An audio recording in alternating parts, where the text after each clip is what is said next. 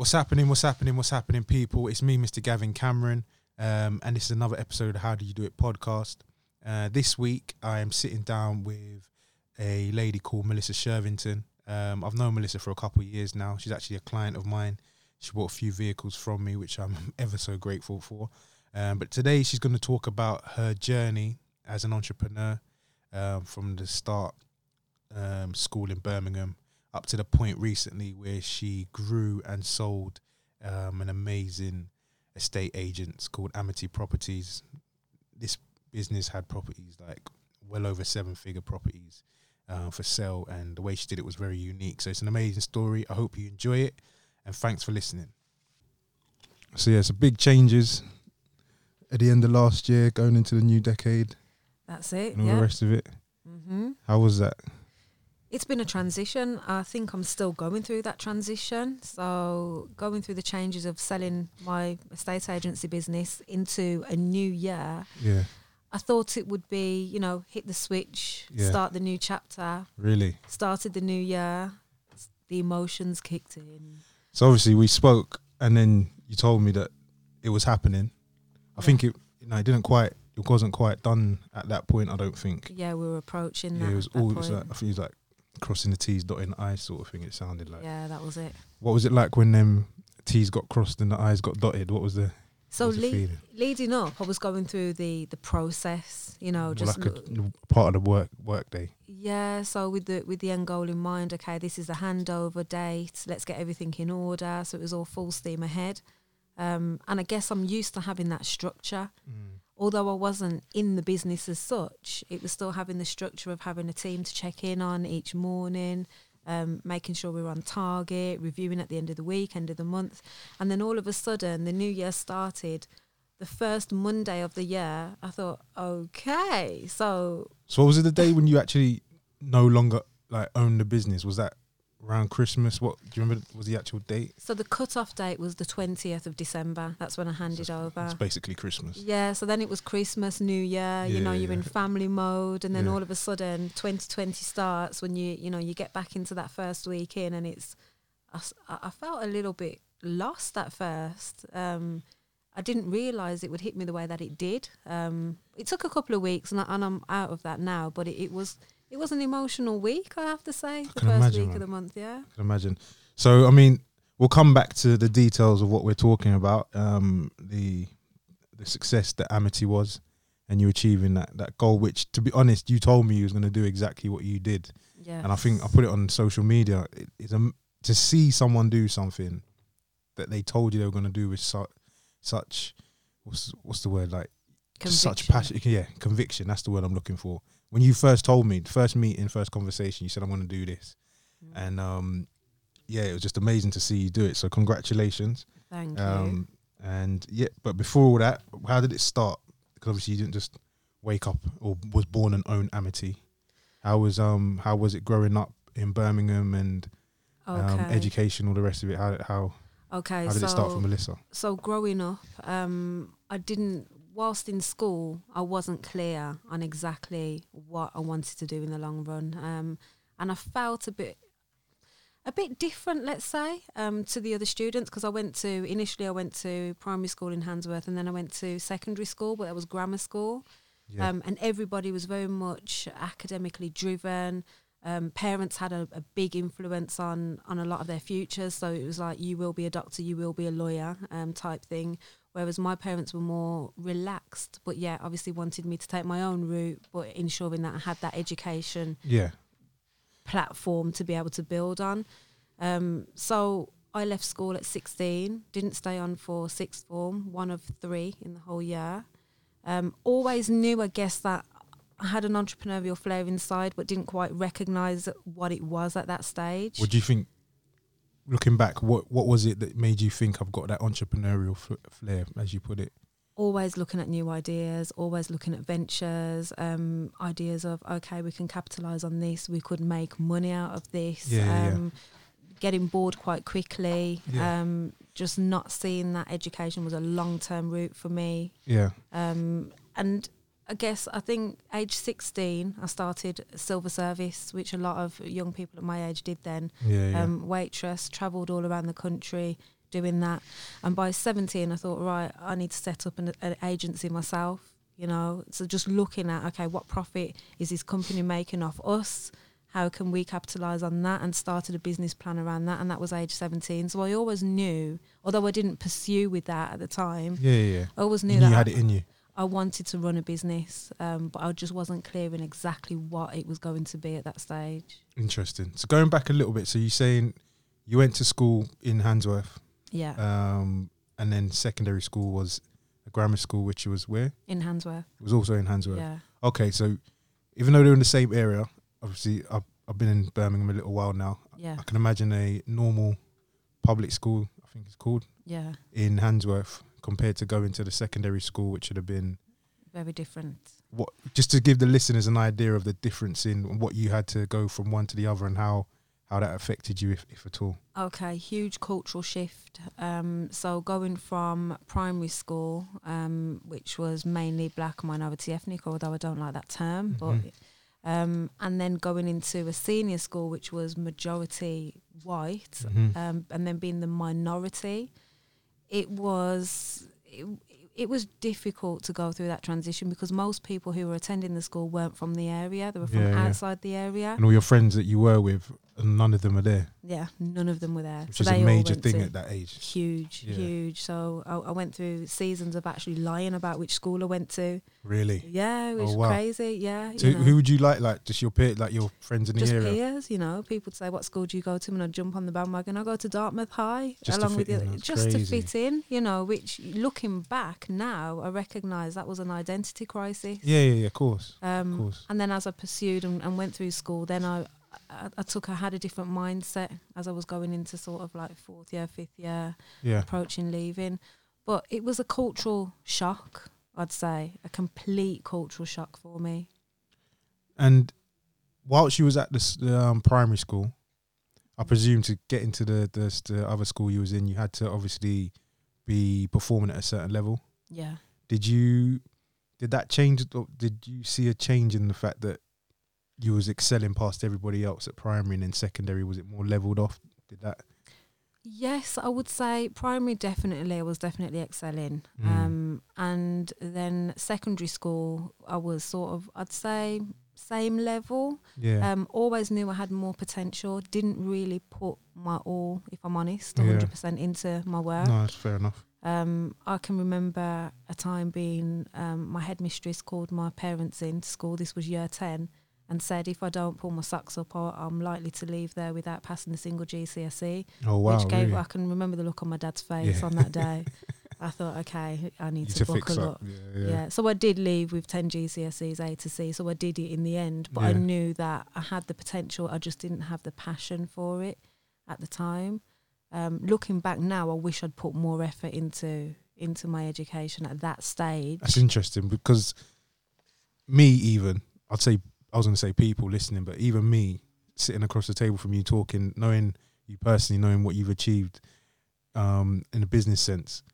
Why do you feel that way? Why Why do you feel that if you could go back, you would change that, even though you're you're here now today? Not so much for the grades, but for the the work ethos. Ah, Although okay. I picked that up later on in life, Okay. um, but the discipline, Yeah, yeah, yeah. You know, like the, that, yeah. the discipline, the structure, Mhm. sticking to it. Because then I kind of went off the rails for a period of time. Right. But I believe if I'd had that discipline from that age, that I would have avoided certain mistakes I'd made along the way. I get you. Okay. Yeah. That's interesting. Okay, cool. So, I mean, you got to year 11, GCSEs, Yeah. etc. Um, and then you say you didn't go on to do any further education, no college or anything. Was that a decision you came to easily? Did something you knew, like from that meeting at year year ten with your headmistress? That you was like, nah, I need to get out of here as I soon as possible. get out of this institution. No, I um I wanted freedom. yeah, That's what I was longing for. Um, very strict school, very very. Um, and I was a rebel, and I just didn't like abiding by the rules. yeah, So freedom was my main drive. So Yeah. I went to Cadbury College for a short time, yeah, um, and just enjoyed the freedom. But then once I had the taste of freedom, yeah. I wanted more of it, and then I completely came out of education for a time period. Do you think that taste of freedom is partly why you've gone down the route of owning your own business? Because obviously that was before the silver service and all the rest of it, and the first business Yes. idea or whatever? Do you think? Yeah, definitely. Yeah. Um, I think just having that, I'm I'm blessed to have parents. I mean, they were definitely they had me grounded and I was disciplined, but Yeah. then they also allowed me to make my own mistakes. Yeah, yeah, You know, and I, I'm grateful for that. And I think just having that freedom and being able to experience work um, as well as going back to studies later on and, and other social aspects has kind of took me along the journey that where I've ended up. If it wasn't for that time period, I probably wouldn't have ended up where I am now. Okay. Oh, that's good. So, so the silver service, you said you, you come with a plan. You've seen that these people are making money off my hard labor. Yeah. I want to do it too. Yeah. So, what did you not execute at all? Did you try, or did what was the first? I guess what I'm asking is, what was the first time you actually made money yourself as a entrepreneur? I'd say, well, after doing the silver service, that was while I was studying um, Mhm. early on. Um, then I went into the world of work at 19. So I worked for seven years for a company, and that was was in housing, um, Okay. social housing. Okay. And um, it was, I'd say, it was those seven years and getting an, a taste of housing Yeah. that began to shape my future because I always knew that has then given me an appetite for property investment. Yeah. Um, that took me into estate agency. Yeah. That gave me the experience in the world of work. Um, and also the role that I had, I had quite a lot of freedom in that role. I could manage my own diary. Yeah. Yeah. yeah. So that again gave me the taste of this is the life that I want. I need that freedom and flexibility because that's how I work best. you was working like that from 19. Yeah. So 19. That doesn't sound normal for a normal 19 year old to get so much freedom But and get paid wa- as well. Yeah, well, I started. Um, it was a trainee role, Okay. um, and it should have been a twelve month program. And after six months, I applied for a job of a housing officer, um, and I got the job. So I was the youngest housing officer in the company. Wow. But as a housing officer, you manage your own diary. Yeah, a lot yeah, yeah. of the work is outbound, so you're going out and doing visits at home. of. Yeah, yeah. So I didn't have anybody sort of breathing down my neck or checking on what I was doing. As long as I delivered That's all that mattered. and I didn't have any complaints come in. They were happy to leave me to do things the way I did. So if Okay. I wanted to work from home, I could. So that you know, I- I haven't had that sort of call center nine till five clocking in, clocking out. I've not experienced that, and I wouldn't want to. yeah. That I see. flexibility is important. So that's so six months in at 19. You're still 19, going on 20. Yeah, Um, so what was that? li- I mean, I'm getting the vibe that you just learn quickly. Are you? Would you say that's accurate? That you through education, everything you pick up stuff. I'd say so. Yeah, but if I've got a passion for something, then Hmm. you know I will learn very quickly. I'll make quick yeah, decisions. I do move very quickly. Um, but then the flip side is I can get bored Yeah. quite quickly. Yeah, yeah, yeah. and want to move on to different things. If you don't, if you're not, if you don't like it, you If it's not stimulating me mentally, then yeah, it won't work anymore. okay. So you was there for seven years, and then years, yeah. what? What was what was the change after that? What happened? So then I took the plunge, um, handed in my notice. They asked me to stay for six months as a consultant, which I did um, part time. So that kind of What do you mean consultant? So I was still delivering work for them. So at this point, I was doing youth and community work, Okay. um, engagement. So if, for example, this housing provider was building in an area and they had to consult with the local community Mhm. and have them on board, which is a criteria Mhm. that they have to meet. Mm-hmm. That's that was my role to bridge between the community and the the company to ensure that local people's voices had been heard. They've had that an input into plans, etc. Um, right. so when I left, I continued to do that on a consultancy freelance basis for them. At what age was this? So this was like coming on to 27, 27 at this still age. quite young. I mean, for me personally, I, I think someone was 27, a consultant to local authority or housing um, association, whichever it may be. That sounds like a pretty big deal to for at such a young age. So, how would how was it? Did you ever get any friction from older people? You Sort of telling them, telling them what to do. yeah, especially being 19 and a housing officer. Yeah, I was thinking that. and you had people who had been in the company for years, applied for the same role. Didn't Here's me floating in 19, six months later. still got my gelled paste down hairstyle going on, you know, and all of a sudden I'm a housing officer and now they're below me. It didn't go down well. No. Um, had to work extra hard just to prove myself at that stage. Um, Did that bother you at all? Did you think it? Did- for a time, but it gave me a drive. Yeah, that's what, that's what I was asking. Does it does it sort of spur you on? Because I know in the role I had, I got promoted pretty quick. Yeah. and I was told that I'll be no. It's, it's funny because I'll be honest, I was the only option. I went for the job and I was like, I was the only option, and the the, the dealer principal was like, "Oh, he's not ready." Told other people, didn't tell me to my face, but obviously word got back. He said I wasn't ready, and then and that, that just made me like, no, I am ready, and I made sure that he knew. That's it. Do you know what I mean? And within three, four weeks, he said he was right to make the decision to give me the job, which was hilarious. But Mm. um, it does. It gives you. It, it's a lot of people.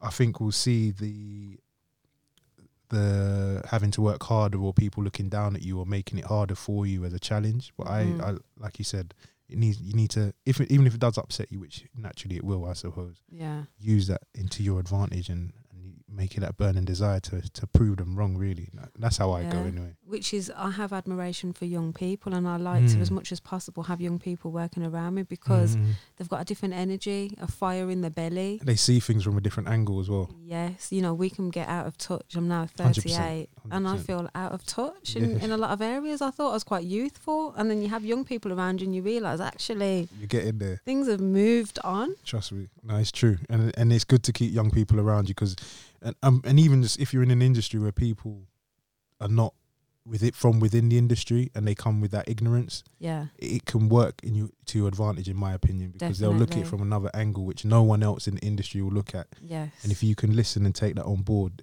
that that edge can um you can you can do so different things and um put yourself ahead of the pack really. Definitely.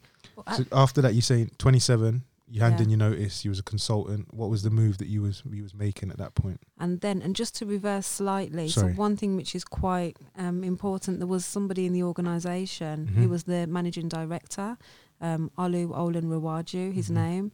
And people couldn't understand because we had a brilliant relationship. Because I'd go and knock on his door Yeah. as a frontline member of staff, going straight to the MD, past the Oh past wow! his PA, um, and then he had me doing um, conferences with him, seminars and speaking, Oh, guns wow, and really? gangs with senior management. People couldn't understand how I am working alongside the MD, but that was because I had that fire in my belly and I wanted to make a difference for young people at that time. Do you think you, with that sort of movement, if you like, or making those sort of moves, is that is that because you don't overthink it? Would you say? Because some people might have the same or similar sort of ambitions or ideas, but it's the MD because he's got his name on the door or whatever, Yeah. and the, the letters MD after Mhm. it. They might not even think. Would you think it's like almost a fearlessness that you that you have? Yeah, because I mean, he would walk the floor. I remember Friday afternoons, Mm. Ollie would walk the floor, and everybody would be like sitting upright, stand to Yeah, yeah, attention. yeah. And I'd be like, "Hey, Ollie, how you Yeah, doing?" Yeah. You know, I didn't have that fear, so I think it's you know, and I- I guess as I've got older, that has changed slightly. Yeah. But it is that no fear. You know, just push through. If the door's shut, kick it open. Yeah. You know, don't allow anything to stop you from your destiny. And I had that mindset.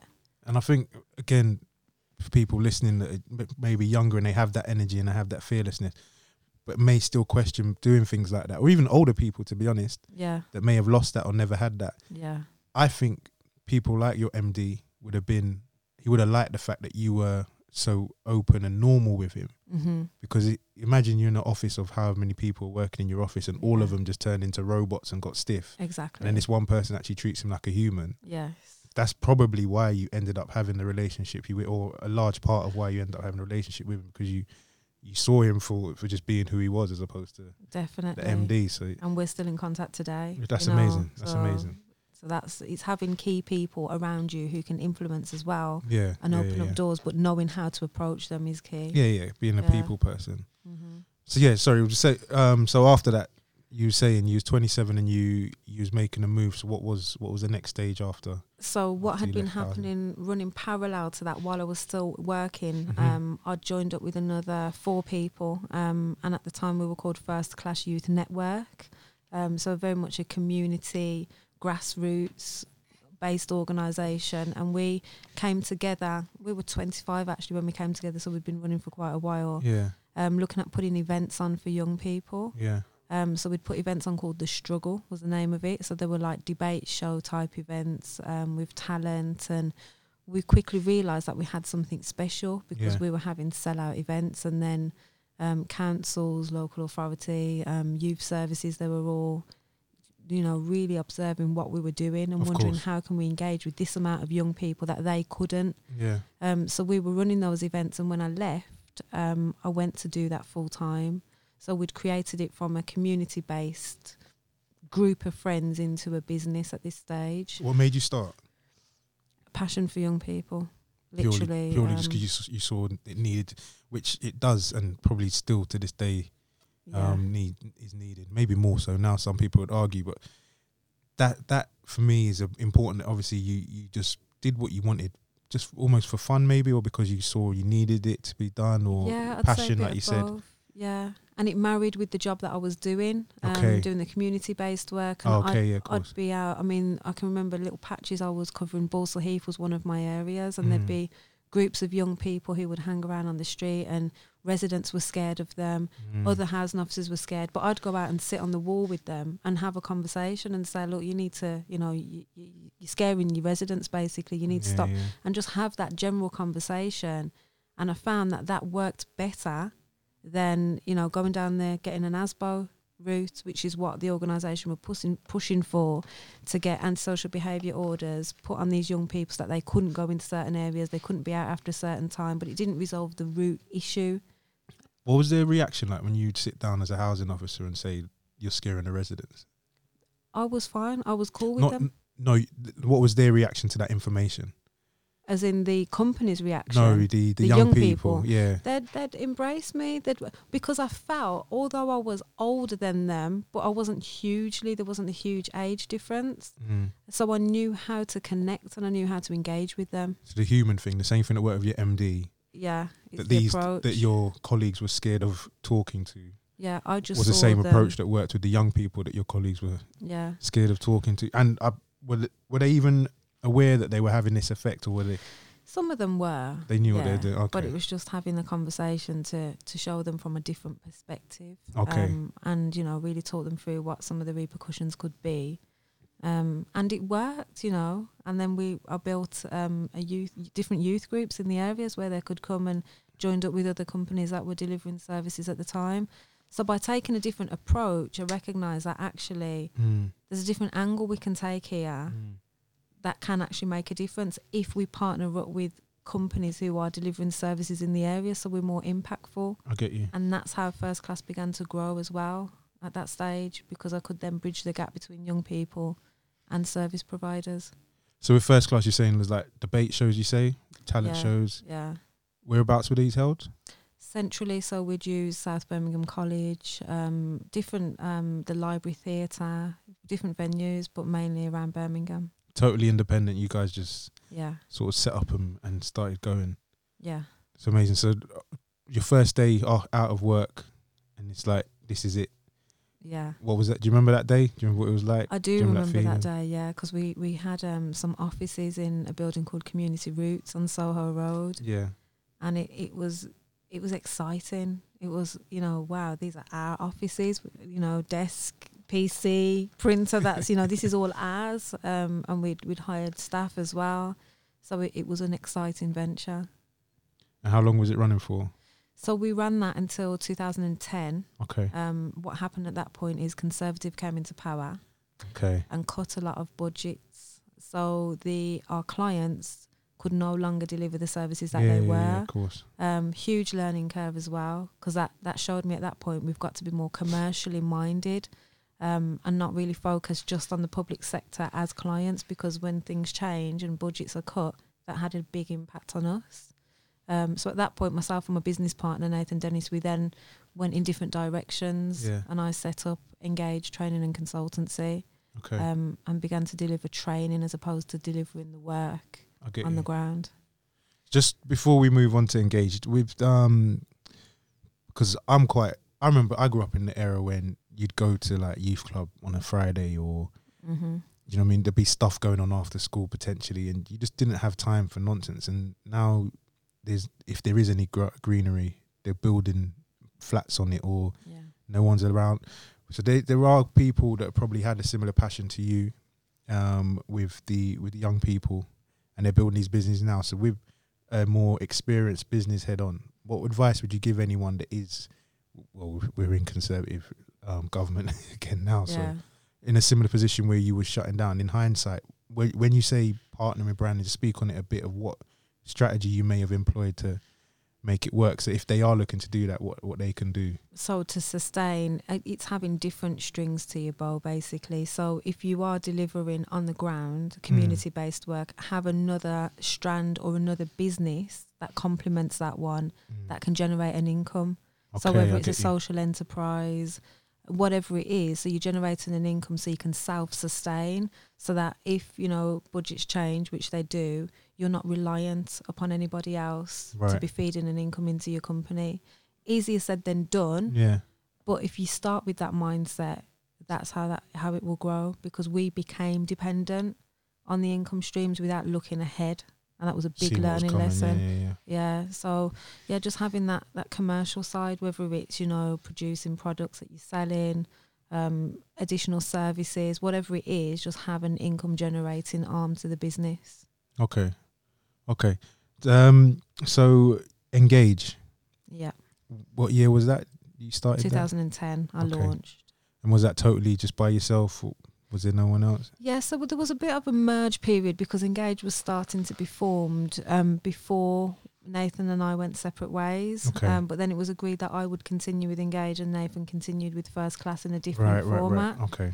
Um, so Engage was really this is where my training career started. So I started to deliver training programs for companies um, around community engagement. So I'd package up everything I knew and put it into a training program. So I thought, as opposed to delivering the service for them, let me train them on how they can do that in house, Yeah. um, which was more cost effective for them. Yeah. Okay. Of course. Um, so that's where, and that training then grew and evolved into different different areas: um, diversity and inclusion, cultural awareness, um, some bespoke programs as well. Would you say you're quite creative? I'd say so. I was I was questioning this this weekend actually, Was you? looking at. I think I need to do another assessment, right brain, left brain, because sometimes I'm very left brain, very logical, list orientated, and then other times I'm very extreme right brain. Because when people talk about creatives, they always talk about like I know, artists, like people that draw stuff, music artists, whatever. But li- sitting here listening to you and thinking about how my brain operates as well, Yeah. it sounds like you had engage going, or you got you got a sustainable business, Labour government, everything's nice, but you're still thinking and creating the next thing. And even with what we're going to come on to with Amity and what you're doing now, it, it's Mhm. it's like, do you know what I mean? It, it just sounds like if you wasn't creative, you just it's like a music artist will make one album and then they'll never make anything else again. But by the Yeah. time they release the first album, they're thinking about the next project, Mhm. so to speak. So I'd say, I'd say I'm more innovative. Okay, So I see creativity as that having that creative streak to like different ideas. But I think innovative is when you're coming up with new ideas to implement okay, rather than actually delivering them. right, so I think right, that's right. where my strengths lie. I'm a good starter, yeah, yeah, yeah. creating things, but then I like to step away. Okay, I get you. I get you. So you, you sort of like the idea ideas woman, Yeah, I guess so. come up with it, and then I get you. Okay, that's interesting.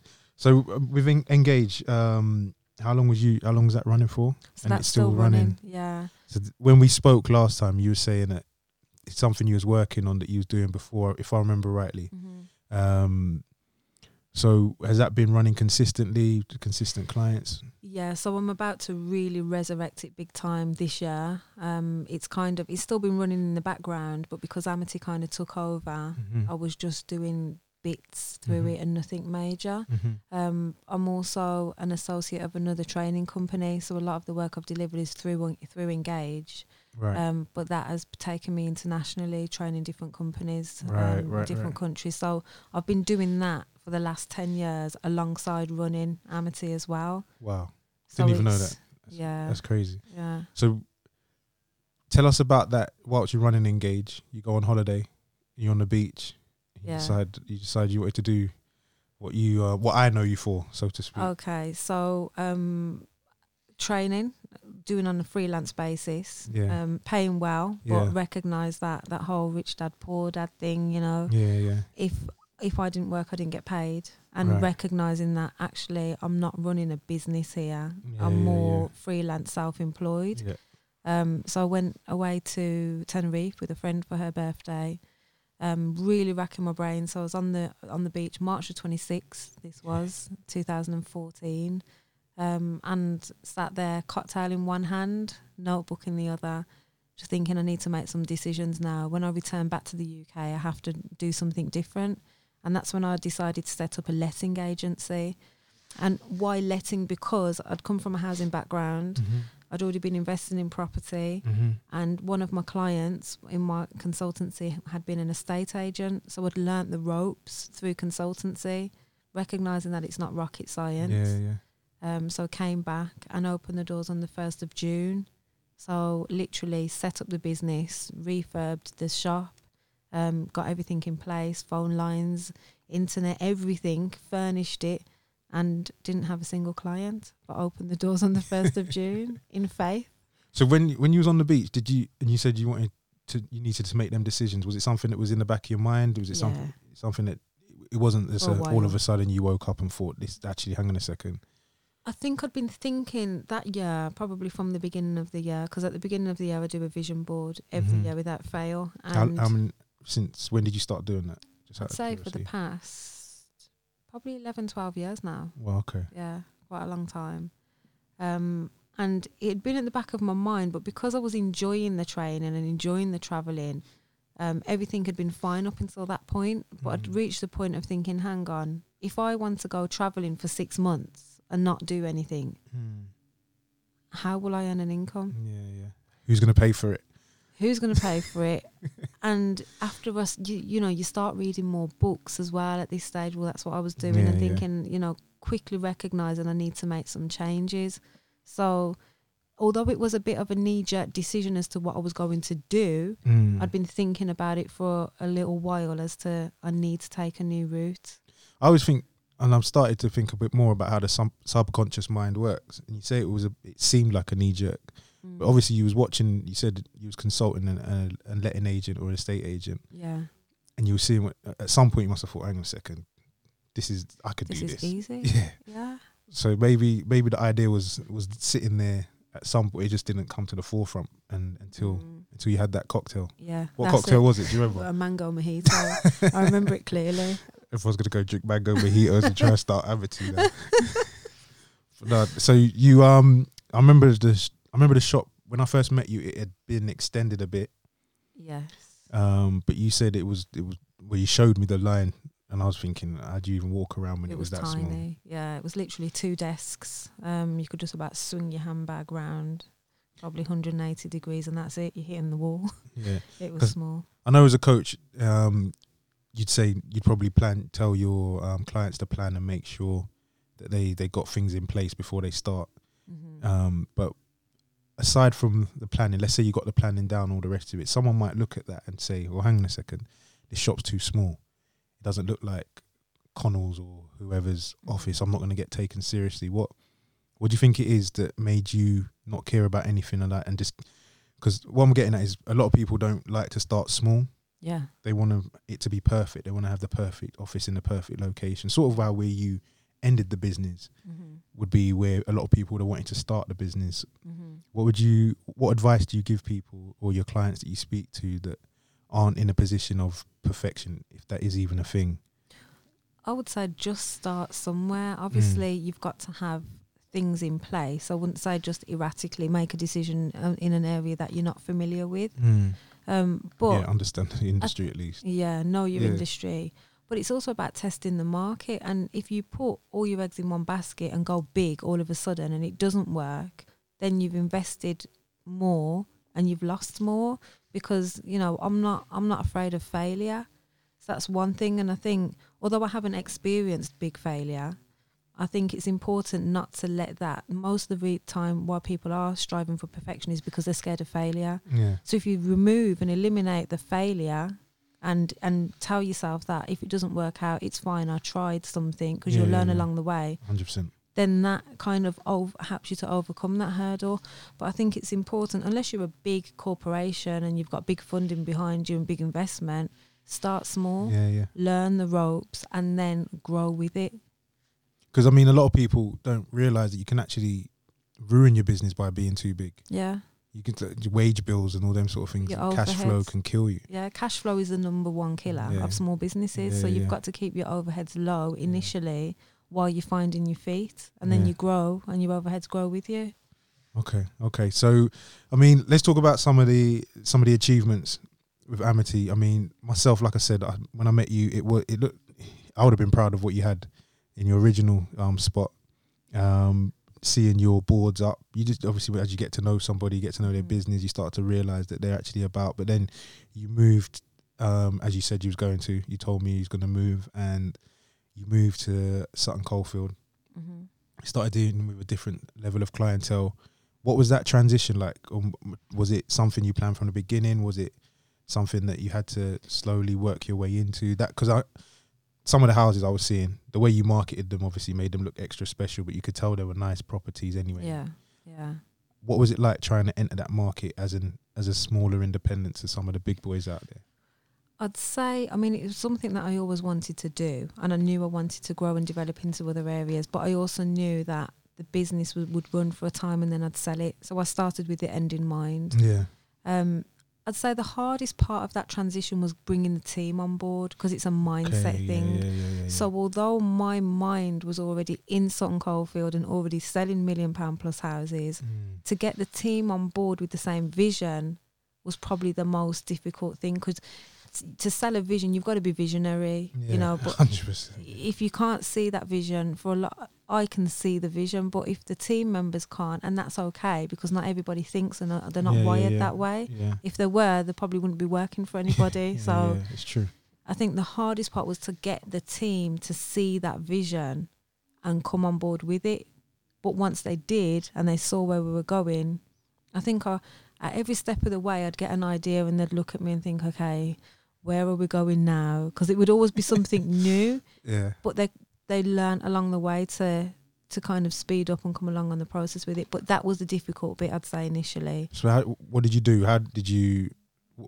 Do you remember? Did you have a particular strategy or a, an approach to how you'd put the ideas across, or would you just throw them at them I get in a morning meeting? being a trainer, I'm very, very passionate about learning and development. So for my Mm. team, I'd ensure that we'd go on team away days. Um, Okay. We'd do vision boards together for the company. Oh wow! Oh wow! um, we'd really do good. goal setting because I wanted them to feel that they're a part of this. It's not me dictating. Um, I'm not an autocratic style. yeah, I yeah, can yeah. be autocratic if I need to be, but it's more of a democratic style of leadership. Okay. So to ensure that the team are bought into that vision, they have to feel a part of it and included. Yeah.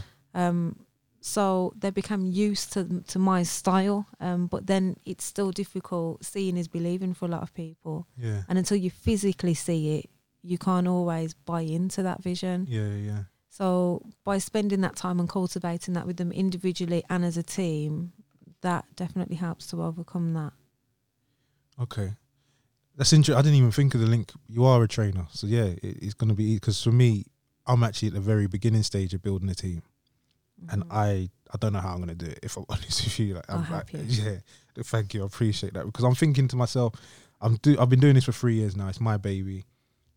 I don't want anyone to come and mess up because my clients all touch wood speak highly of me. I've never had a bad experience, and it's when you pass that over to someone else and it's not necessarily their baby or you know picking the right people and all the rest of it. It just sounds Yeah. like a daunting thing. And I remember your team and um, I come I come down to the office a few times when when I've when I've needed to, and just seeing the passion and how they even speak speak about you and how they, you can just tell you're loved by your team, hmm and you can tell by your the, suc- the success of your business that your team are a good team Yeah, everybody because you didn't do all bought that by yourself. Yeah, exactly. I couldn't have done it by myself, but Mm. we had very much a family ethos. Okay. Um, which has its pros and has its cons. Yeah, yeah, yeah. You know, but everybody was very much brought in and saw it as we're a team, we're a Mm, family, we mm. work together, whatever it takes. Mm.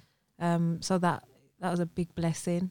Um, How did you How did you go about br- knowing who to bring in though? Did um, I've made a couple of mistakes along the way. really? Um, okay.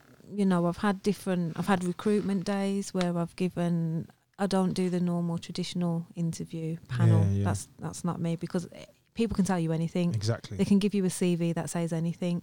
So you know, I recruit on sometimes potential which can be controversial because sometimes they may not have those skills, but if they've got that desire and the drive and the motivation, then you can work with that Mm. rather than somebody coming with all the skills.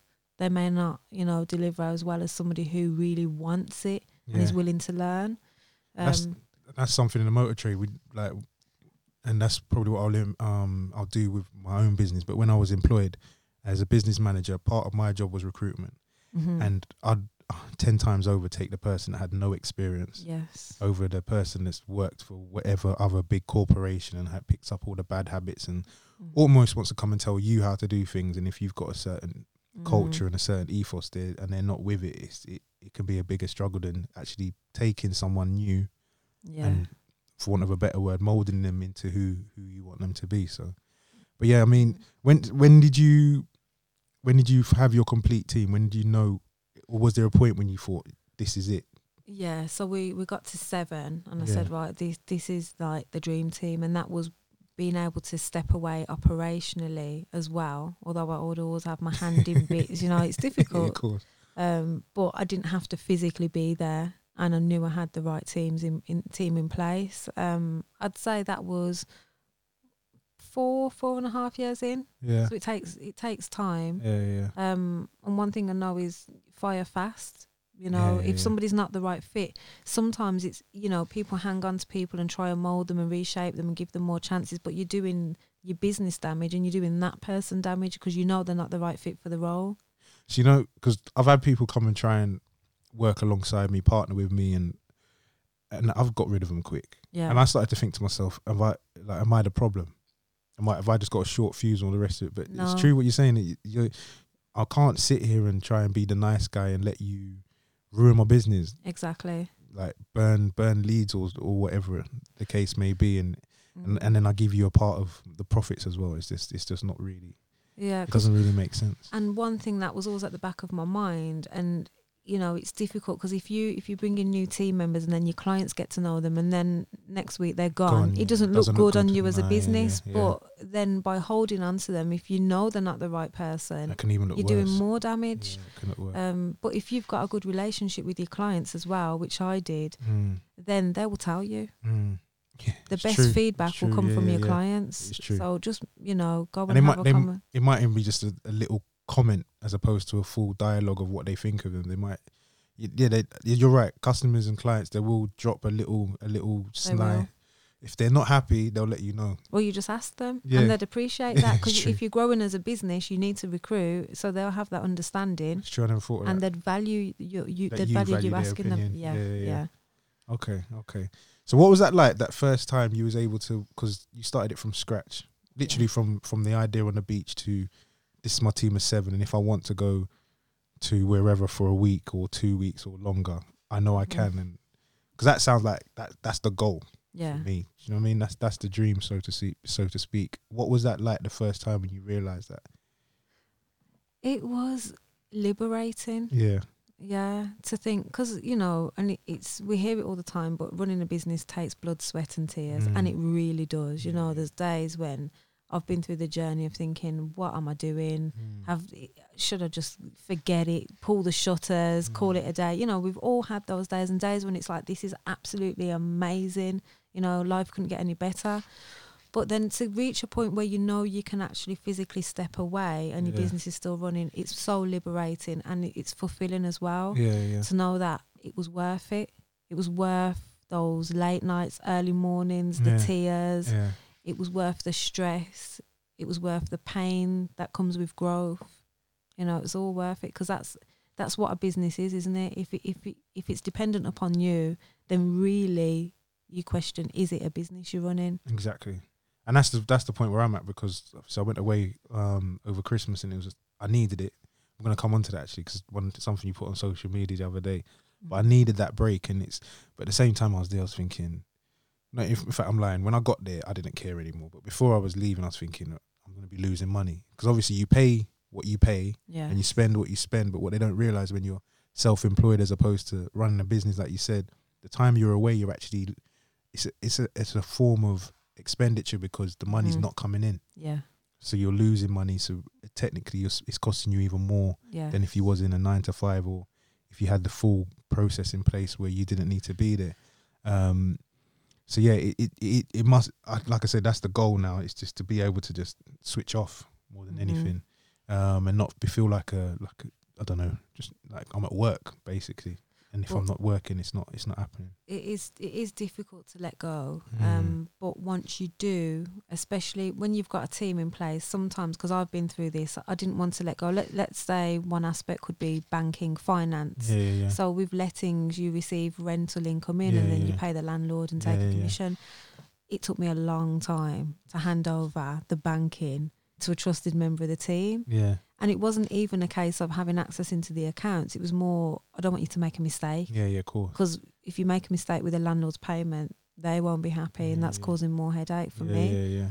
Um, but actually, in letting go, I recognise that this member of the team was actually better at it than I You was. yeah, But yeah. I thought only I could do this, you know. So when you do let go, you empower your team as well. Mm. And the more empowerment you give them, the more they want to make sure they're delivering well, the right, the right team. yeah, yeah. Um, and that's what I found. So it was even more liberating because I'm empowering them. They feel more valued, and I'm free. What was it? What was it like leaving them? So you've done like you've done all that empowering. You've done um, you brought some in, trained them up. They've never. They've, what was it like walking away from that that family?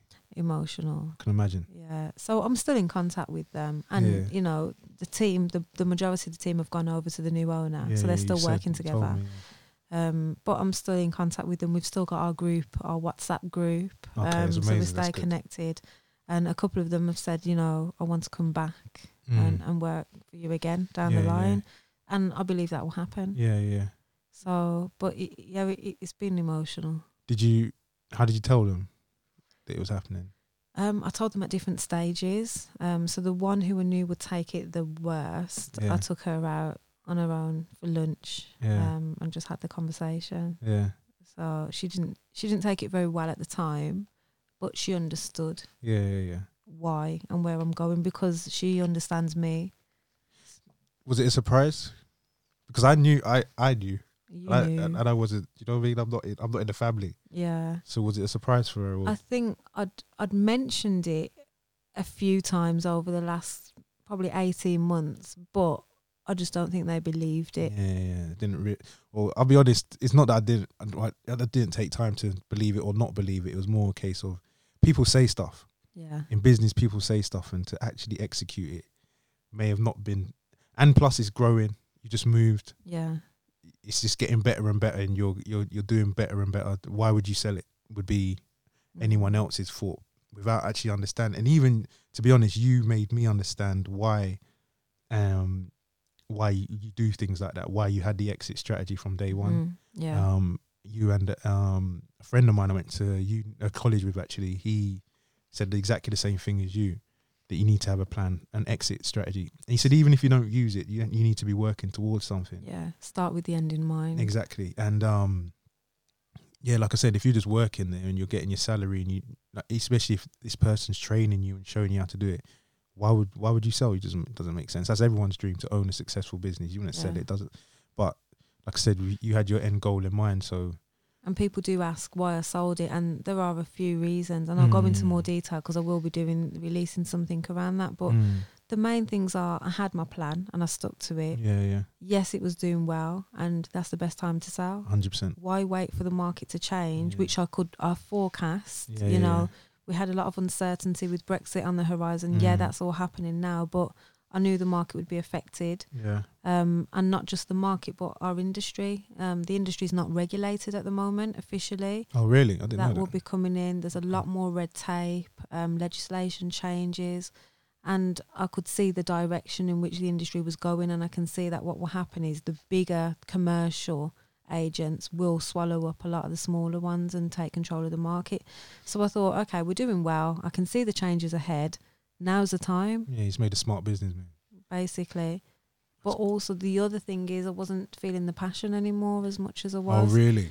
And in this industry, you're dealing with a lot of people who complain I'm not talking about the service, but you're dealing with tenants phoning up, my Yeah, boiler's broken down, Yeah, landlords, or that they can't pay the rent this month, or then you've got landlords giving you headache, and getting it from all angles. it's not something. Although it wouldn't be me firsthand, but the team aren't leaving each day feeling empowered, Okay. more deflated, and I thought this isn't in alignment with my values. yeah. So It wasn't it was becoming less fun for you. yeah, When when do you think when do you think that happened?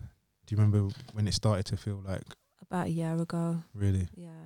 Okay. Yeah, and I started to think, okay, well, I said five years, and we're approaching that, so That's things crazy. are feeling right now. Yeah, That's crazy. So you, you actually just you spoke it and it, it, it almost happened everything happened as it was meant to. yeah, The buyer came, the market went or started to look like it was gonna go the way it's gonna go and you felt the way you felt. yeah. So okay. So end of um end of December, like you said, it was emotional, you left Amity. Mm-hmm. What you doing now? What's the what's what's the twenty twenty Melissa looking like? 2020. So now I recognise that my skill and my passion is really around entrepreneurs. Um, I know you don't like that word, but Don't- I, I I don't mind when you say it because you don't read its value, but uh, yeah, I know it's flown around it's quite flown a lot. around. Yeah, But entrepreneurs and, and small business owners, Yeah. um, walking the walk myself, living the journey. I know, you know, the highs and lows. I've made the mistakes along the way. And from the outside in, I'm looking, there's a huge wave of entrepreneurs now. Everybody's setting up a business. Some of them, you know, you can look at it and see whether it's sustainable. yeah, Others, you can look at it and see yeah. it's not going it- anywhere. yeah. Um, but I've recognised that a lot of people, success is hitting them quickly as well. Quite a few. Social media's changed the yeah, game, Yeah, yeah, but they can't sustain it. So I'm Mm. recognising that a lot of them are growing into like year one, year two, and realising that they've created a full time job for themselves with overtime and they're actually on below minimum wage. so their dream of setting up a business, they've actually consumed and they're stuck yeah. and I can see how strategically they can overcome that by some planning, some strategy, exit, streamlining your business, um, taking yourself out of it. So because I've done that and been through the process, I just now want to go and deliver that for other people. It's almost like want to set the entrepreneurs free. Yeah, yeah. know? It's amazing. Um, so it will be a range of events and training programs that I'll be doing this year. and is is it started already? Is it sort of in the wheels in motion? I Well, sup- we've suppose been been out doing it. Looking at venues today. Oh, so yeah, there'll Okay. be dates released soon. Look out Um, for them. Yeah, so it'll be events and mastermind groups as well for entrepreneurs, but specifically those who are already in business, not startups. Okay, Um, okay, so okay. I'm looking at people who've been in business for one to five years Yeah, as a yeah. niche. Okay. That's the point where you're starting to grow and you're feeling a bit stuck and frustrated, maybe, um, because you're stuck inside your business. Yeah, I mean, speaking from experience, it, it a lot of people they think it's it's the life. Like you you you, I don't know, you sign up on Companies House and that's it. You're given this new lease of freedom, but it, it can actually be lonely. I, mean, I worked in a team of, or in a um, site that had about at least hundred people, Mm-hmm. and there were different departments like new cars, used cars where I worked, accounts, mechanics, parts, etc. But I was friendly with at least a couple people in each department Mm-hmm. and then it went from there to like my living room with just me and my laptop. yeah. Do you know what I mean? If I was lucky, I'd have my son running about making noise when I'm trying to work. that would be my most company I had. But um, but yeah, it's it it can be lonely Yeah. and it can be daunting, and it's what you said earlier as well was the days when you just want to you think, uh, why am I even doing this? Mm. what people don't realize, especially when you're a customer facing role, is that you may be feeling like you don't want to carry on that day, and then your phone will ring and you have to be, oh hi, it's Gavin from Car Buying Guru. How can I help you? Yeah. And you got to put the sales pattern on or whatever you want to call it, but not only that, upbeat. if you have a team, you've Mm. got to stay You gotta be- yeah, motivated yeah, and yeah. lead from the front. You Yeah, know, it's true. it's even true, though you're feeling like I can't carry this weight anymore, and you have those days, you do. But how do you stay positive, stay focused, and Mm. keep your energy when you're feeling like that? It's a challenge. So, would one of the things, like I said earlier, you went to Dubai. Yeah, Dubai, yeah, a couple weeks back. yeah. um what was what was your whole because you were saying about traveling by yourself was important obviously taking time out away from the business was important Yeah. which i learned massively um over christmas can you just speak on why it is so important and just give me give me a bit of what you were saying. Um, on Yeah. So while I was there, I decided to go out and take a week out, Mm. um, just for myself, going through this transition, just to be able to have my mind ready for the new the new chapter. Mm. Um, the first couple of days, I felt lonely. Yeah, thought, yeah. okay, this is me out here in Dubai, and but I have a, f- a couple of friends out there who I met up with, um, Yeah. so that kind of took that away. Um, but having that time out just to think and recognize that actually you do need time when you're alone. Mm. Um, and I think I gave the example at the time of like a caterpillar going into a butterfly. So, Okay. you know, when you're transitioning and transforming, when that caterpillar goes into the cocoon, which is it, it's its safety net Yeah, almost, yeah, where it's yeah. reforming, I get you. it turns into liquid. Okay. And I think that, you know, I've experienced that along the journey and I was I was feeling that a little bit in Dubai, like you don't have a form, like you're not sure which way you're going, where you're going to emerge, when you're going to emerge, what it will be like once you can Mm. fly, because you're no longer on the ground, you're now in the air. You know, when it, it's you're a different creature, a different being. So going through that process, it's it's important to stick at it, and that's what I learned. You know, even when you are feeling like you are fluid and you you've got no form, Mm. trust in the process Yeah, yeah. because if you try and emerge too quickly, too soon, you may not be able to fly as high as you could Yeah. because you've rushed the process. Yeah, yeah. If any somebody helps you out before you're ready, again, same thing, you could die. Yeah, yeah. So having that alone time is crucial to be at peace with your own thoughts, your own mindset, knowing where you're going. Um, as much as it is to have the the social environment as well, Mm. because you know we learn from each other, don't we? Yeah, and, yeah. and you know you bounce off each other, but getting the balance right is key. Okay. No, that's- that, that that's amazing. But I mean, people don't realize how much, like on the mental health side, it can Oh have. yeah, It, it, it can be a lot. And you said you're right. Just to understand yourself, take time because you, you're a service. You're serving people all day, Mhm. every day. Especially like in in an industry like you was in and the one I'm in. It's it's not about me. mm, It's like you said, um, landlords, tenants, yeah, clients constantly they they're both clients really they're Yeah. all coming at you and, and your business and ch- with complaints they're not going to call you and say oh it's been great today i've had no problems with my house they're to Yeah. they're only going to get in touch really when there's an issue when there's a problem. so it's it's a lot to take on um so yeah i i, I agree with you if you're able to have that that way or that that safe place or that happy place maybe Mm, um time to, out. and that time out for yourself is amazing Because one one thing uh, last year, and I didn't mention this earlier, Mm. but I'd experienced burnout, oh really? which I think I mentioned to you before. okay Um, literally couldn't. My voice went for three weeks. Like I you couldn't talk. it yeah you did I couldn't get out of bed. Literally, I'd stand up and I'd be dizzy and I had to sit back down again. Like, and I, I didn't understand what was happening. I thought, oh, maybe it's flu, or. And after a while, I recognised that I'm burnt out. really And you I recognize that yourself. You wasn't. You just you just knew that's what it was. You needed After to a rest. while, yeah, I just need because I went to the doctors and you know they were just saying you just need to rest. But yeah, yeah, yeah. I'd never lost my voice, especially not for three weeks. That's crazy. Can you yeah, That's imagine? scary. I had three speaking engagements and training, and I had to cancel everything. Not to forget you're a director of a company as well. couldn't lead the team, couldn't do anything. And Crazy. that was a wake up call for me um, because I'm someone that just keeps going and going and going and going.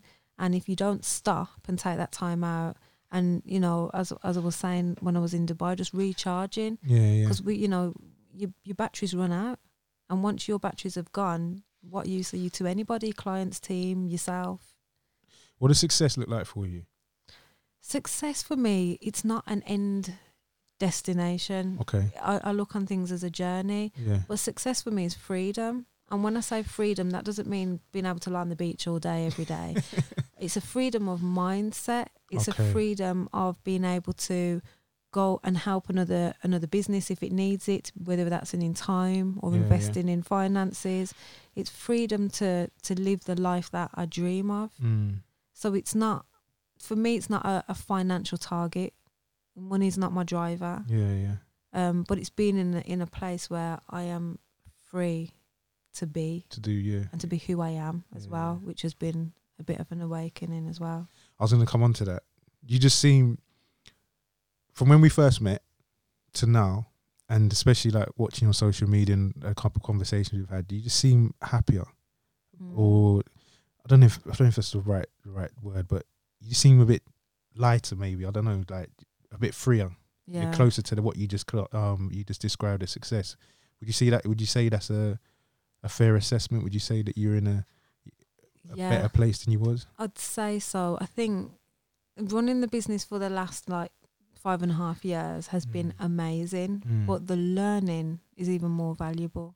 Yeah, And recognizing that I was in a role yeah, um, as a business owner, as a leader, um, delivering service to clients, and I'd kind of had to put on this front at times. Yeah. Um, and I was talking about, you know, feeling that you, I lost myself in the process, like I lost my identity, and thinking, okay, who who am I? yeah, Who are you in this role? Because I'm not an estate agent, and Yeah, people yeah. started to see me as an estate agent, and I'm far from an estate Yeah. agent. But then I had to live under that title for the success of the business for a time. yeah. Um, and then just losing what am I about? What's my passion? What's my purpose? Mm. What makes me happy? You know, when you just get really tunnel visioned if you're not careful, which happened to me for a time, in growing the business, in making sure Mm. everyone else was okay and forgetting about actually what do I want Mm. in life? You know, so now coming out of that, I feel like I'm reconnecting with my authentic self, And do you think it's something you? How would you avoid doing that again? staying true to who I am. So regardless of what, you know, when I'll go on to run other businesses, I know I will, Yeah, but staying true to who I am and not feeling that I've got to be a character or deliver things in a certain way to meet the requirements of a client, for Yeah, example. yeah, yeah. And if that client doesn't connect with me, then they don't connect with me. But I have to stay true to who I am. You know, and it's a difficult, it's difficult to balance because you can't be too radical, you know. But then it's about still being true to who you are at all times. and I feel it's I feel exactly the same. Um, I think we might have had a conversation, but I've I've been through that. Um, where I was thinking, I don't want I don't want to be that person. Yeah. I mean, I sit here in a shirt now telling you, but I don't. I wore a suit because when I was in the dealership, I worked pretty much seven days a week, minimum six days, and every day was a suit, shirt, tie Mm. for five years.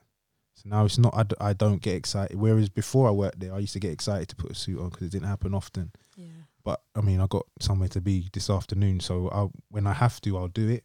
Mhm. But um, little things like that, if I don't necessarily, don't mean I'm gonna go there in like a tracksuit or, or go and see a client in a tracksuit or anything like that. But to just Mhm. be dressed like me or speak like me in the way I feel like with the business, what um I like to do is try and advertise if as if I was trying to sell to people like me that would like me because Mhm. if I make my business look like one thing and then when you actually meet me I'm the total opposite it's yeah. going to be an issue yeah. do you, do you get what I'm saying Yeah. um so I totally get where you're coming from because and I think a lot of people again that might be thinking about starting their business think they have to be a certain way and they have to Mm. and I think clients especially in this day and age with social media they see Mhm. right through it exactly. they see right through it and they can tell that you're you're putting on a, a, Mhm. a persona yeah. when I think no matter what demographic you're from, and going back to the whole thing, I don't I don't know the guy, but your your director you said that you had a relationship with. hmm I I just picture another type of director and people that I've come into contact with through BNI, for instance. Some of the people I got on with B, in BNI, I might have thought, oh, people might have walked into that room and thought I got to behave a certain way to, hmm but they respect you more if you if you, you're just yourself. Exactly. I learned I learned that pretty quickly, to be fair. Yeah. Um, and you're just happier that way. Who wants to? Exactly. wants to play a role? You're It's- in your own like- skin. It's Yeah. natural. You know, you are the best version of you. when you're trying yeah. to be someone who you're not, you know, you won't be happy because you're not in alignment with who you are. Yeah, And people, you're right, people do see through that. hundred percent. And if people don't like you, then they don't like you. Move Yeah. on. It's one of those. And that's and that's the thing. You can't sell to everybody. You can't you can't provide your service or product or whatever it is. To, not everyone's gonna like you. It's life. yeah. It's Yeah. life. It- it- especially in this day and age, it's, it's you either get you either get a double tap or you get they scroll on it. It's just Exactly. just crack on. You're not gonna get everyone liking you. But I'd still say that personal branding is important, so Mm. you know how to carry yourself, Yeah, yeah, yeah. and you know how your appearance is when you're in different environments. yeah. But your character shouldn't. shouldn't change. change, yeah. no, I get you. I Yeah. get you. Yeah. So I mean, you mentioned it a bit. What's the um, what's the events and everything look looking like for um that are coming up in the courses? How what what people got to expect from your new project? Have you got a name for it? By the way, is it So, still well, engaged? it- it's my it's still engaged, um, but I'm branding myself now. Okay, so so it's it's- Melissa Shervington. Okay, so you're stepping to the forefront now. Yeah, so yes, I'm not hiding behind a brand anymore. How do you feel about that? Um, I'd say it's a oh, it's a bit it's exciting, but it's a Mm. bit daunting because you I'm putting myself out there on the line. Mm. You know, open and subject to criticism and all that comes with it. Yeah, Um, but you reach a point of just accepting that you have to do it. it, it comes with the nature of the business, doesn't it? Um, so whereas before I could hide behind the brand, so it was Amity, it wasn't me. Yeah, Now it's me, you know. Yeah, yeah. So, you know, it's it's a bit nerve wracking, but it's not going to hold me back. Okay, so so the um the brand, the personal brand, the business.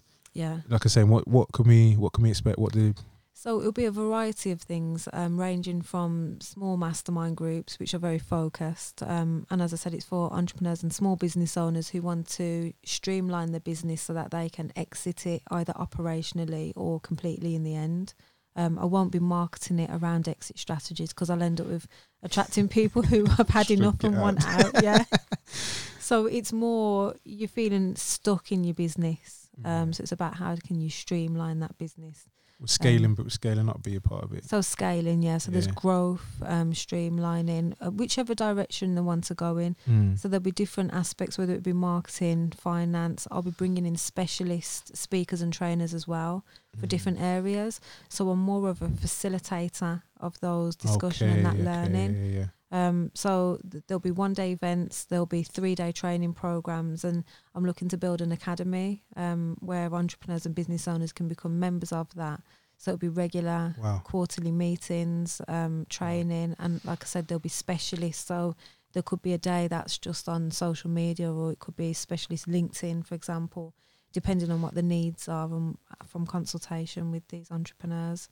Um, so yeah, so it'll be a, a range. So it would mainly be events led, um, and then smaller training programs running alongside that. Um, I'll also be speaking as well at external events. I'll be putting myself out there as a, a public speaker. So where, where if we want to find out about these events, want to book you as a public speaker and all the rest of it, where where can we find out and keep her? Website's currently under construction, so Mhm. I haven't officially launched yet, um, but it's just melissashervington.com. Okay, Um, so that should be out next month. Okay. Um, and then I'll be using social media as a platform as well, just to raise awareness around that and, and sharing the website where people can go. Um, each event will be marketed separately, Yeah. so there'll be um, different platforms that they'll be on. But yeah, so melissashervington.com will be the website. Instagram. Instagram is melissa underscore shervington.